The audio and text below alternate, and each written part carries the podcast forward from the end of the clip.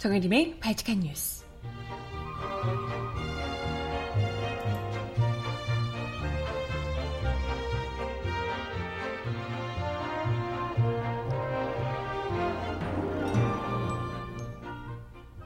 여러분 안녕하세요. 발칙한 뉴스 정혜림입니다.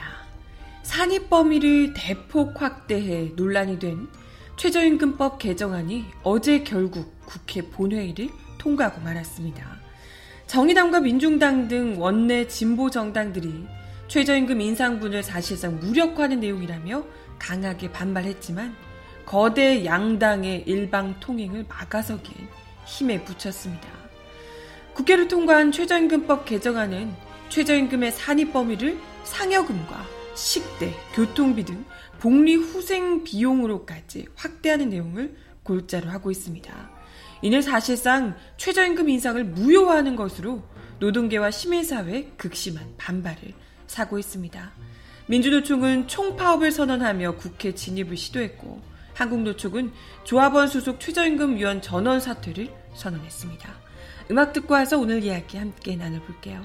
첫 곡 김민종이 부르는 왜 듣고 옵니다. 신청곡 있으신 분 주세요.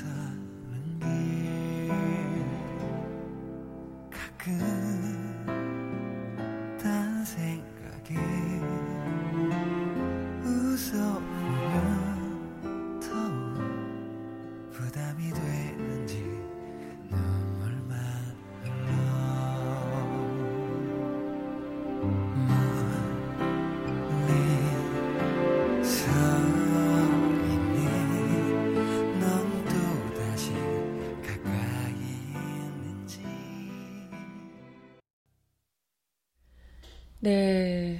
첫 곡으로 김민종이 부른 왜를 듣고 오셨고요. 신청곡은 잠시 후에 전해드리도록 하겠습니다. 아이고, 어제 결국은 최저임금법 개정안이 끝내 국회를 통과했다는 소식입니다. 산입 범위를 대폭 확대하면서 결국은 최저임금을 인상한 의미를 없애버리는 사실상 최저임금을 인상시킨 그 결정을 무효화시켜버린 이런 결정이었는데요. 국회에서 뭐 자유한국당이나 이런 보수 야당이 그럴 줄 알았지만 집권 여당마저도 정부에서 내세웠던 이런 정부에서 직접 하겠다고 추진했던 최저임금법 인상을 최저임금 인상을 무효화시키는 이런 결정을 똘똘 뭉쳐서 해버린 것이 아 정말 충격과 분노를 금치 못해 못할 지경이었고요. 여기서 당연히 지금 이후에 어제도 그렇고요. 민주노총, 뭐 한국노총 할 것 없이 노동계와 시민사회 반발이 거셌고요. 진보 정당 의원들이 지금 몇 안 계신데 진보 정당 의원들이 어떻게든 본회의에서 반대 토론을 하며 어떻게든지 막아 나서려고 했지만 쉽지 않았던 것 같습니다. 본회의 최저임금법 개정안 처리 직전에 진보정당 의원들이 잇따라 반대 토론에 나섰는데요. 정의당 이정미 대표가 법안 소위에서 교섭단체 간사의 한 명인 저와는 표결 처리 여부에 대해 협의하지도 않고 일방적으로 강행 처리됐다. 국회 안에 진골 성골이 따로 있는지 모멸감을 느꼈다. 분통을 터뜨리기도 했습니다. 이 법안이 통과되면 최저임금의 연 2, 300%에 달하는 상여금과 10%에서 아니 10만 원에서 20만 원의 식대 교통비를 받아야 한 달에 고작 200만 원을 버는 저임금 노동자들에게 실질적인 영향을 미친다. 의원 여러분들께는 그게 한 끼 식사비일 수 있지만 저임금 노동자들에게 그 돈은 자식들의 학원비고 급식비다. 그들의 절박한 임금을 어떻게 이렇게 쉽게 결정할 수 있냐라고 성토를 했습니다.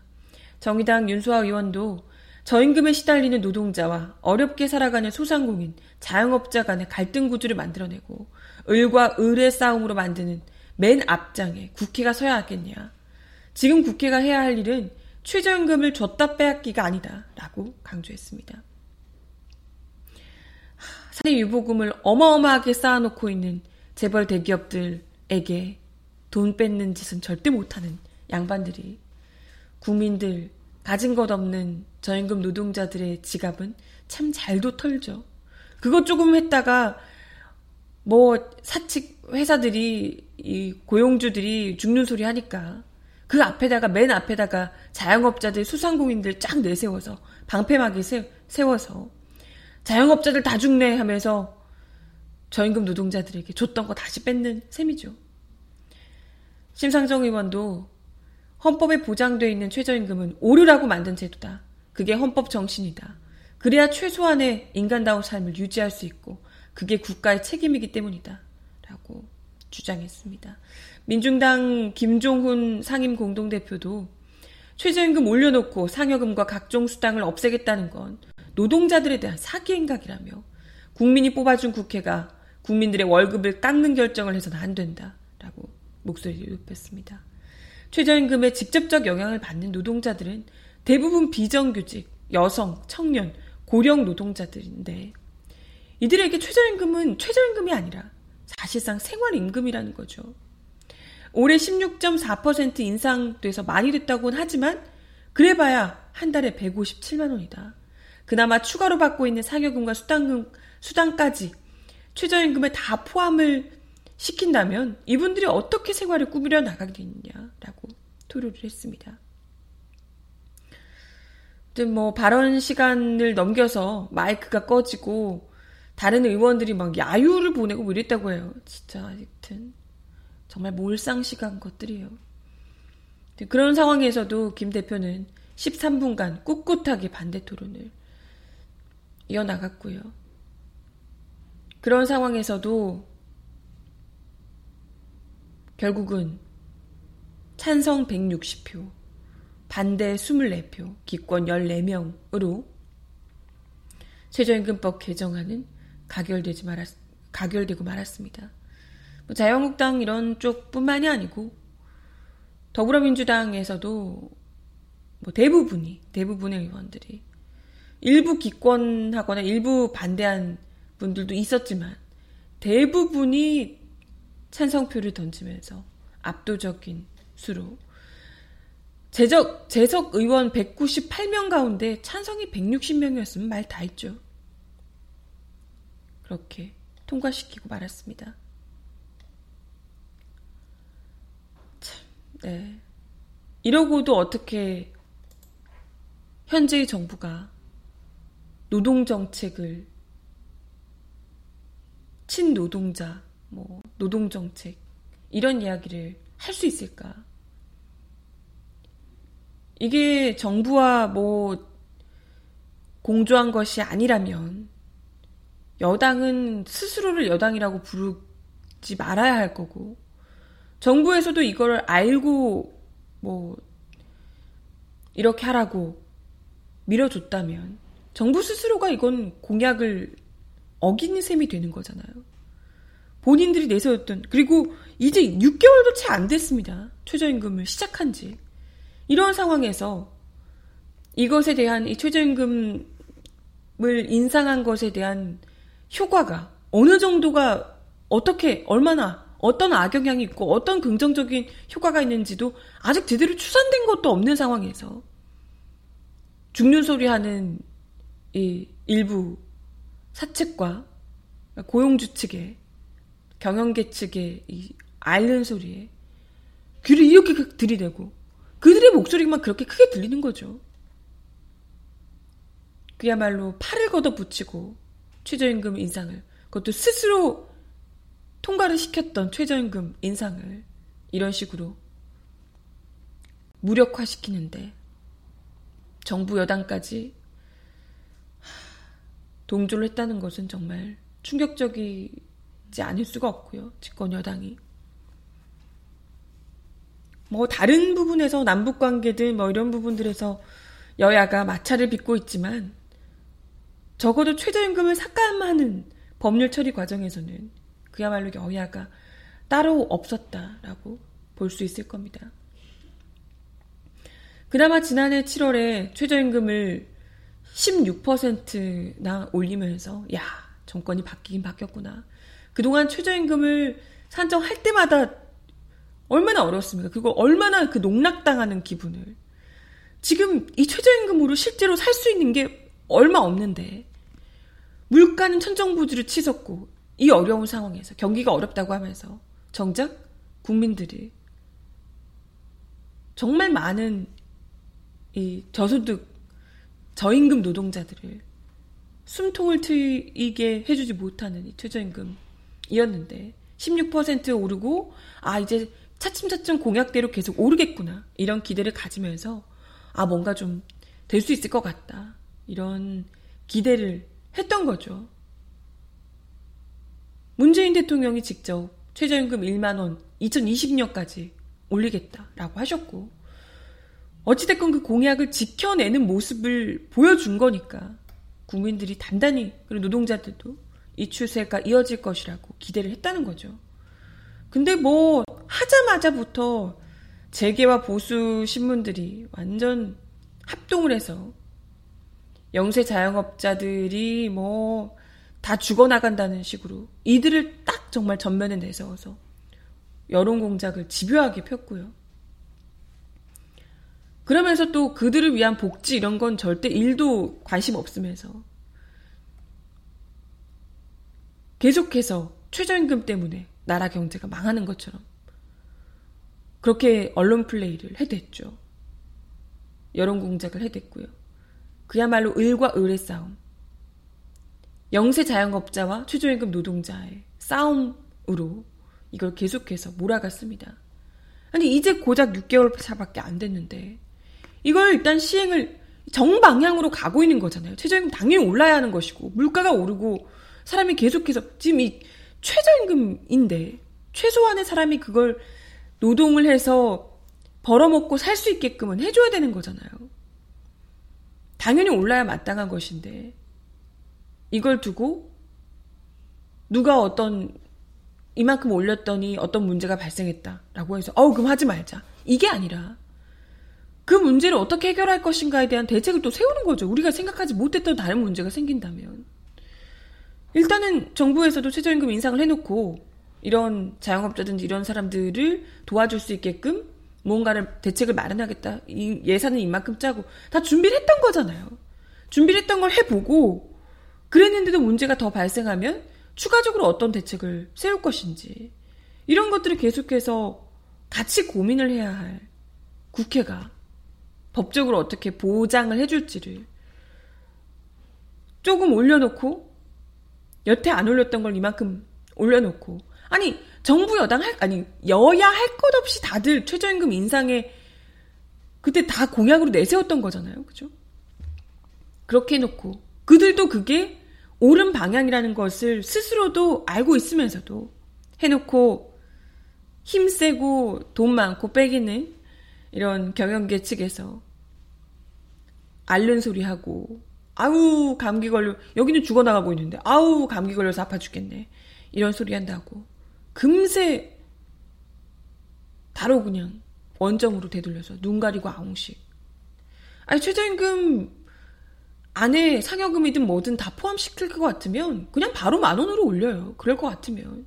실질적인 금액이 중요한 거지. 받는 금액이. 지금 뭐 여기저기 꼼수 다 부려가지고 다 넣고 실질적으로 받는 금액 더 깎을 깎을 거라면 뭐하러 최저임금을 그 욕을 들으면서 올렸습니까? 말도 안 되는 거죠.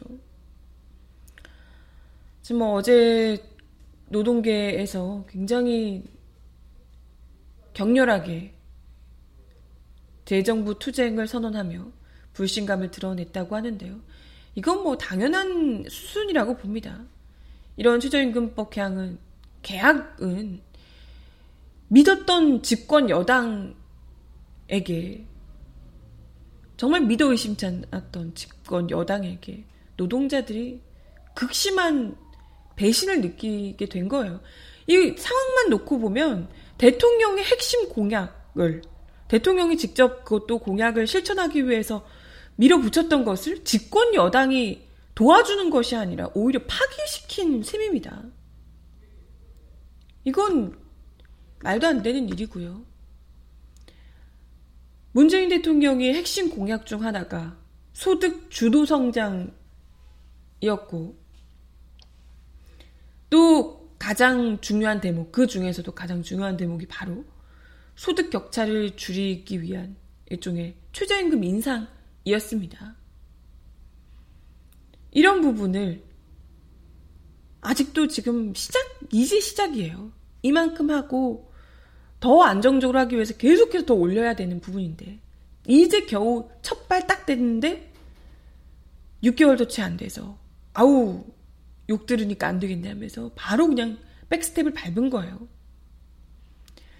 지난 24일에 발표한 통계청이 발표한 2018년 1분기 가계 동향 조사 결과를 보면 통계를 작성하기 시작한 이래 2003년 이래 올해가 가장 큰 소득 격차를 보였다고 합니다. 아직까지 지금 이 6개월 정도 한 걸로는 아직 뭐 모르는 거죠. 이게 어떤 아직도 한참 많이 남았다는 거예요. 이 제대로 된 완전 똑같이 소득을 어차피 맞추기는 어렵겠지만 그래도 소득 격차를 점점 커져가고 있는 소득 격차를 조금이라도 줄이기 위한 방법들이 이 최저임금 외에도 최저임금 시작이고요. 훨씬 더 많이 더 대대적으로 정부 여당 뭐 국회가 다 나서서 매달려도 지금 될까 말까인데 참 답답하기를 말할 수가 없죠. 아무튼 그렇다 하더라도 전혀 희망이 없다고는 볼 수 없습니다.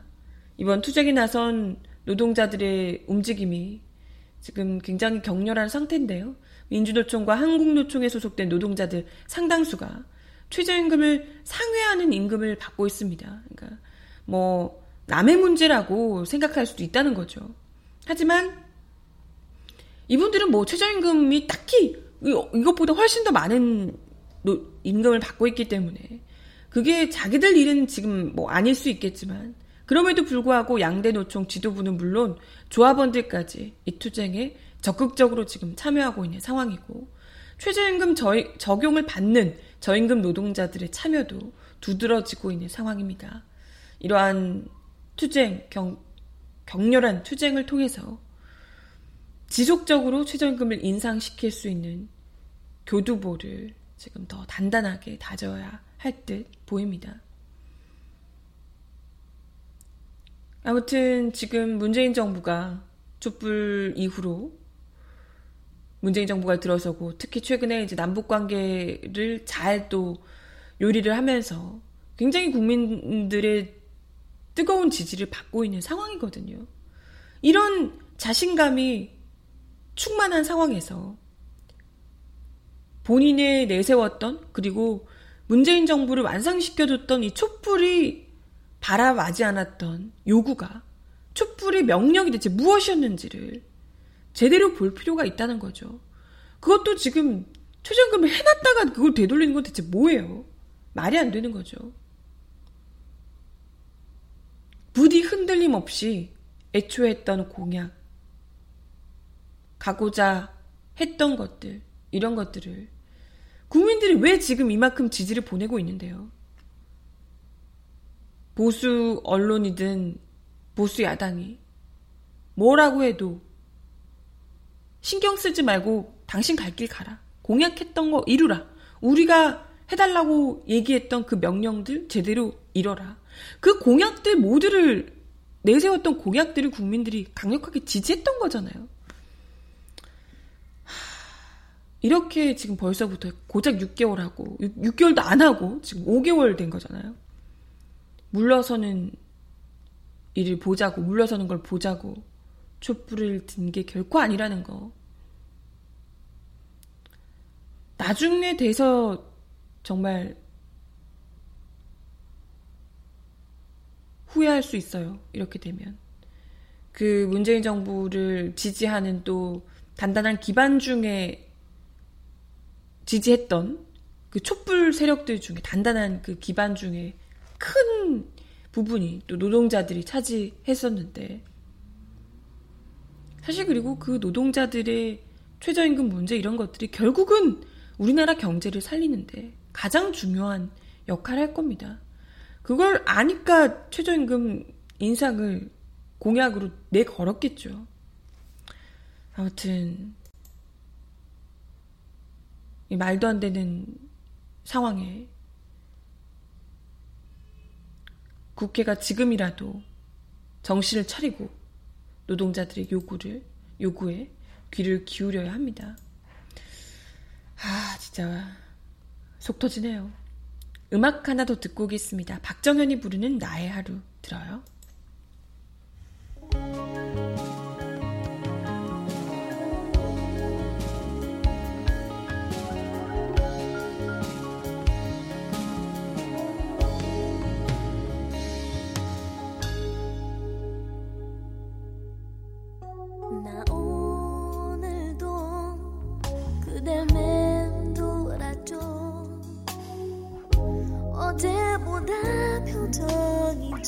이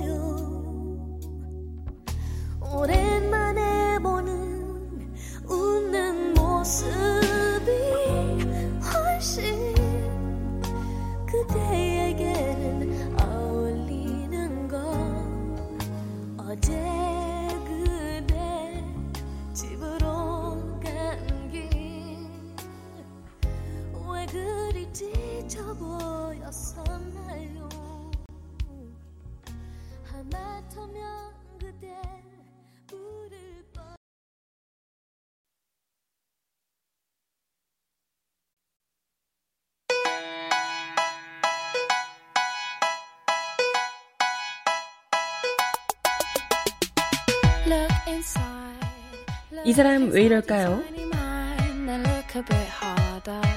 Cause we're so uninspired, so sick and tired of all the hatred you harbor.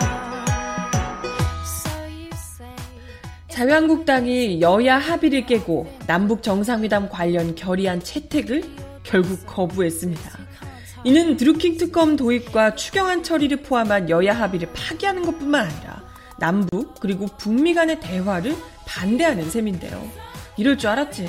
또한 국회가 당리당략을 넘어 초당적으로 한반도 평화에 이바지할 기회를 스스로 걷어차고 패싱을 자임한 행태라는 비판입니다.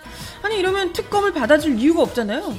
아니 특검하고 추경안 처리하고 남북 정상회담 결의안까지 같이 퉁쳐서 해주기로 했던 건데 이걸 자기들 받을 건 다 받고 이제 와서 채택 거부한다라는 건 어, 애초에 그 합의가 파기된 거면 특검도 할 이유가 없는 거죠.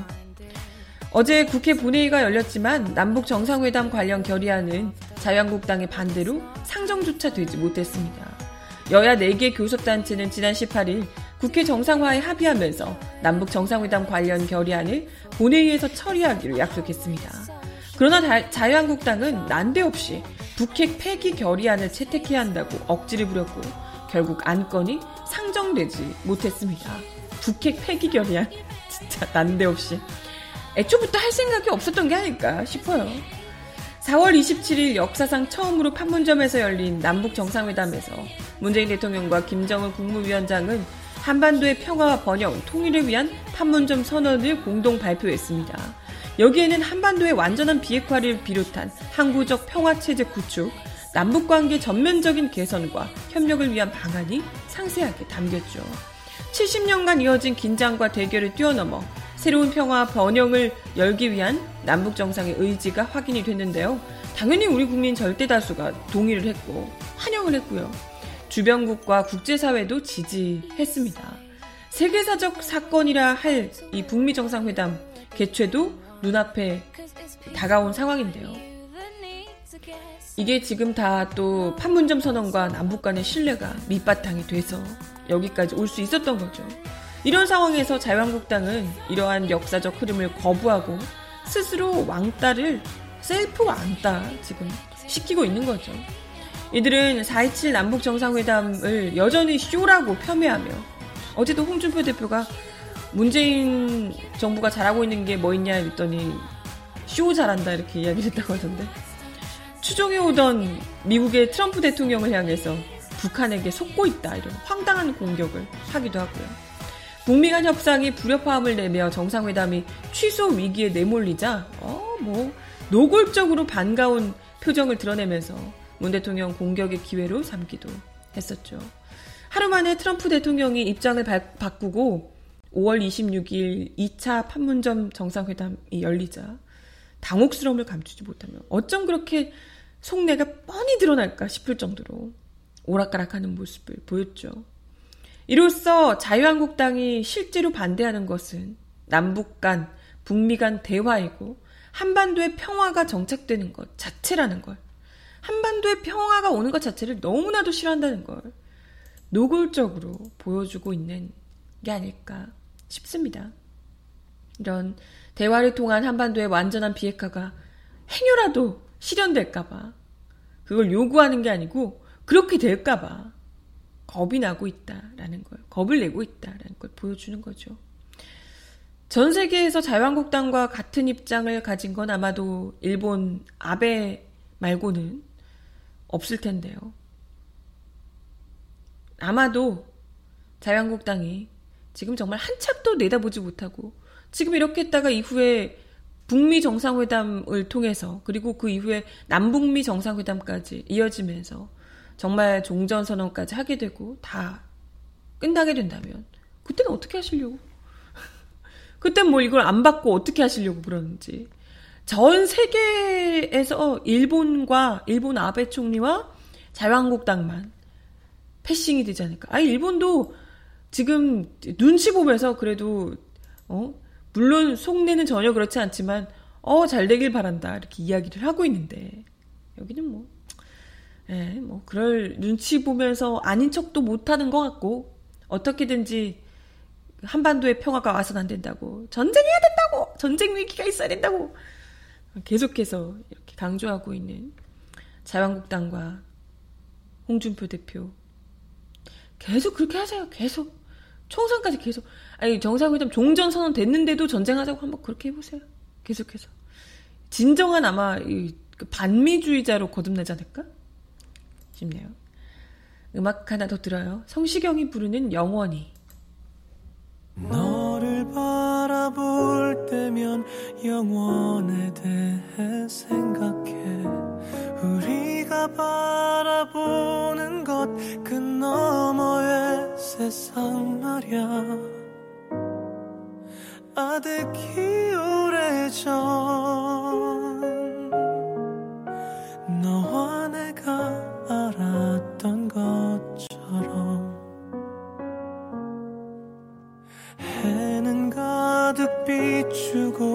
사람들의 홍성임 속 너와 함께 밥을 먹고 커피를 나눠 마시는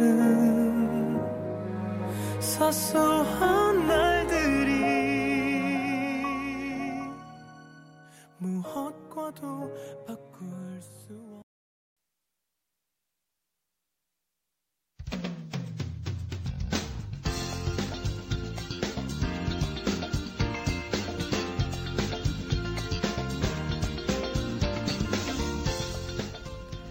정하나의 바칙한 브리핑.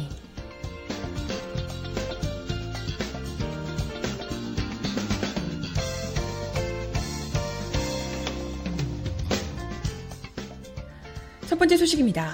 미국 행정부가 도널드 트럼프 대통령의 지난 24일 북미 정상회담 취소 서한 발표 이후에 준비 중이었던 대규모 대북 제재 조치 시행을 무기한 연기했다고 월스트리트 저널이 현지 시간으로 28일 보도했습니다.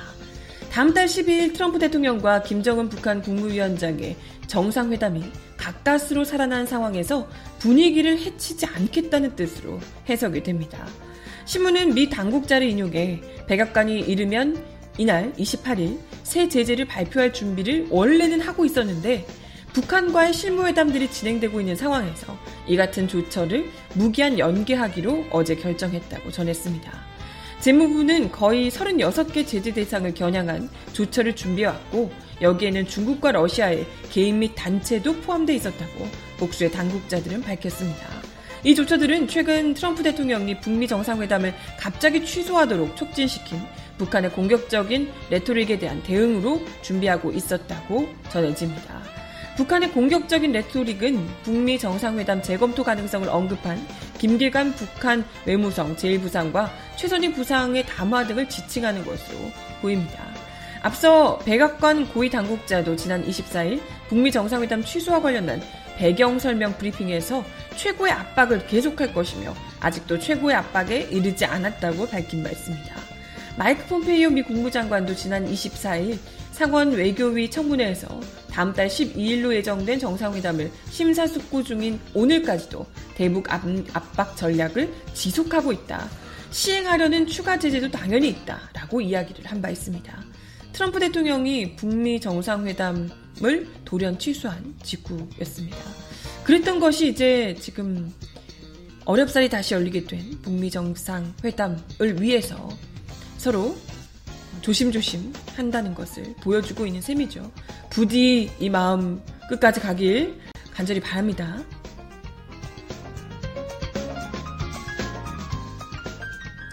다음 소식입니다. 사법행정권 남용 의혹 관련 특별조사단이 조사 보고서와 각종 의혹 문건을 검찰에 제공할 의향이 있다고 밝힘에 따라 조만간 검찰이 양승태 사법농단 사건 수사에 착수할 전망입니다. 특별조사단 관계자는 어제 오후 취재진을 만나 검찰이 협조 요청을 하면 의혹 관련 문건 등 자료 제공에 응할 수 있느냐는 질문에 합리적인 범위 내에서 제출할 예정이라고 답했습니다. 특별조사단은 조사 보고서와 별도로 이번 사태에 연루된 행위자의 관여 정도를 정리해 김명수 대법원장에게 보고할 방침인 것으로 전해졌습니다. 앞서 특별조사단은 지난 25일 방대한 조사 결과 보고서를 내서 양승태 전 대법원장 시절 법원 행정처가 개혁 성향의 판사 소모임 해체를 계획하고 판사들의 동향, 성향을 파악하는 사찰 행위를 했다는 사실, 통합진보당 이석기 전 의원의 내란 음모 사건, 전국교직원 노동조합 법외 노조 통보 처분 효력 집행정지 사건 등 주요 사건과 관련해 박근혜 정부와 교감을 했다는 사실 등을 공개한 바 있습니다. 하지만 관련자들에 대한 징계나 수사 의뢰 및 고발 권고 등 정상적인 후속 조치를 취하지 않아 논란이 됐습니다. 다만 양승태 전 대법원장 시절 사법행정권 남용, 판사 블랙리스트, 재판 개입 등 사법농단 사건과 관련한 고발 건수는 현재까지 7건에 달할 상황입니다. 이들 고발 사건은 모두 서울중앙지검 공공형사수사부에 배당된 상태입니다. 검찰은 그동안 이들 사건 수사를 유보해 놓고 있었는데요. 법원이 자체적으로 조사단을 꾸려 진행한 조사 결과를 일단은 지켜보겠다는 입장이었습니다. 검찰은 그동안 본격적인 수사에 착수하진 않았으나 이번 특별조사단의 수사 조사 결과 등을 살피면서 직권남용죄 설립 성립 여부 등 법리 검토 작업을 하고 있는 것으로 전해졌습니다.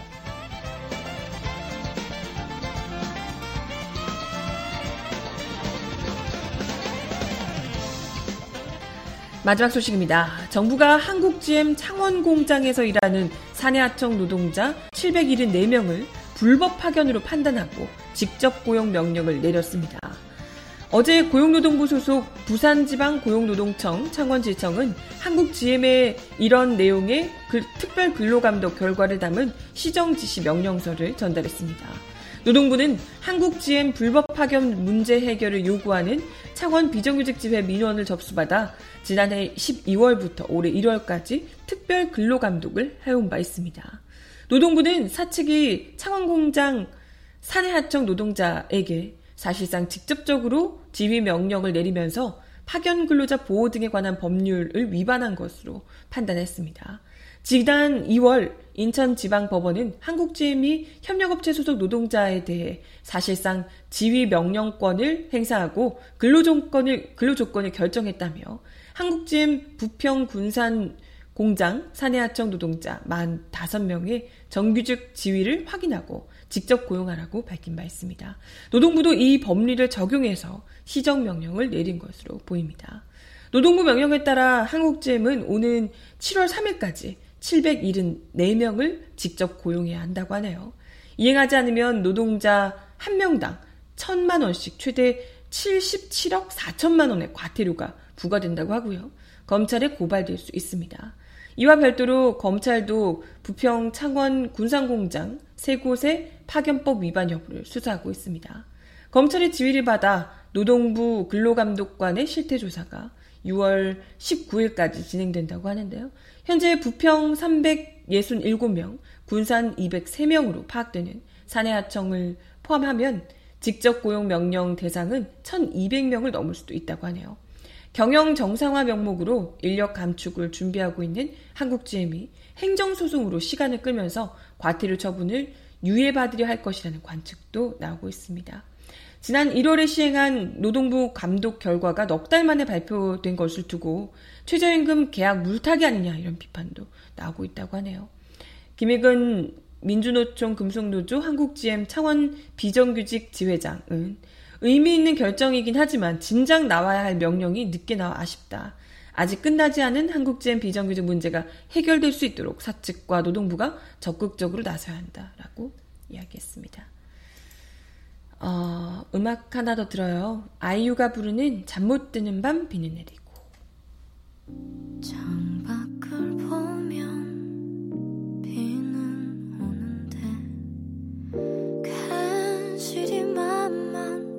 창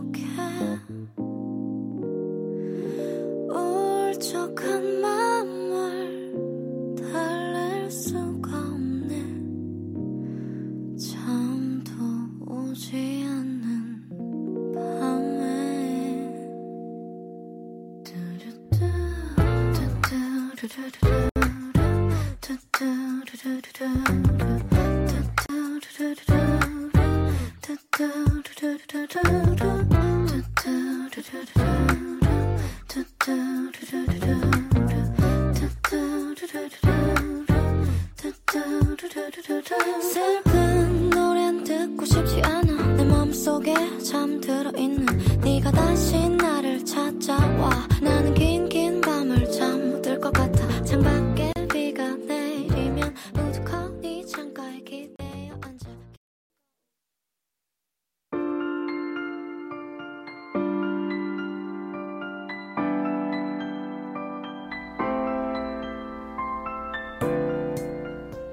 세상 속 가장 필요한 목소리를 전합니다. 여기 곧 우리가 있어요.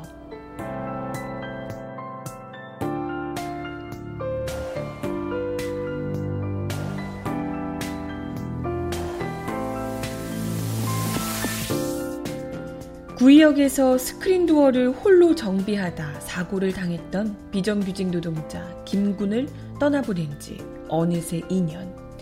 그의 죽음을 잊지 않고 추모하기 위해 사람들이 다시 모였습니다.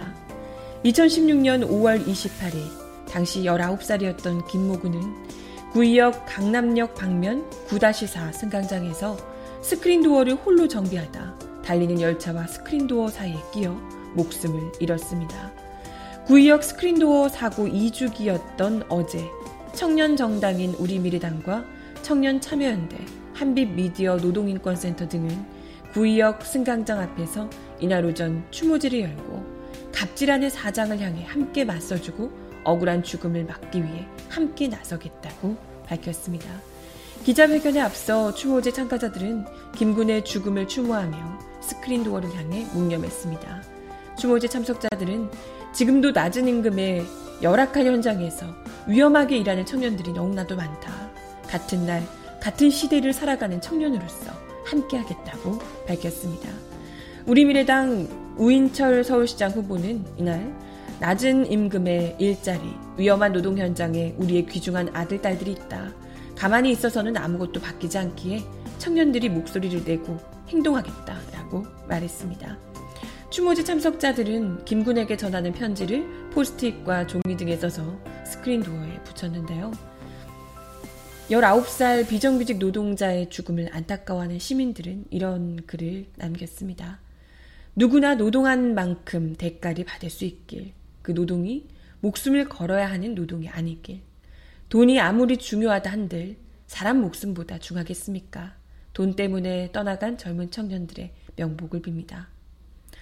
당신의 출근길은 나의 퇴근길, 당신에겐 마지막이 된 당신에게 일어난 일은 내게도 일어날지도 모르는 일이라서 너는 나라고 너의 잘못이 아니라고 여러 번 말해도 왠지 미안한 매일 퇴근하는 게 매일 퇴근할 수 있어서 다행이라고 생각해서 미안한 너의 잘못이 아니다.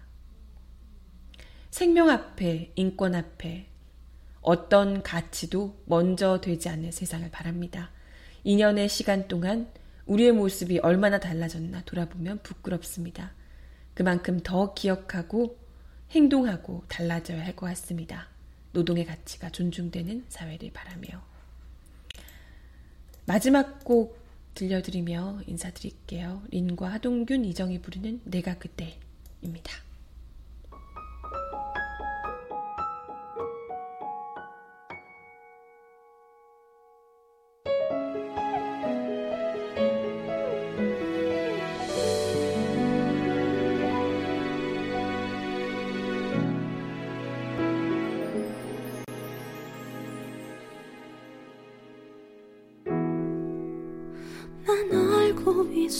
있었죠. 나를 떠나려고 준비해왔던 걸 그대 원망하진 않죠. 이해할 수 있죠. 모자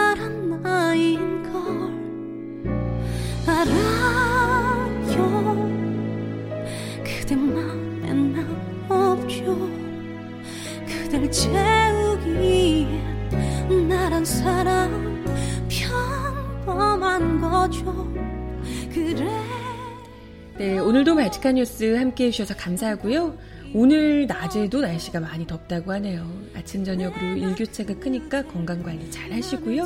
바칙한 뉴스는 내일 10시에 오겠습니다. 여러분 내일 만나요. 안녕. 그댈 놓아볼게요 다신 찾지 우연히 그댈 보아도 모른 척할게요. 이제 다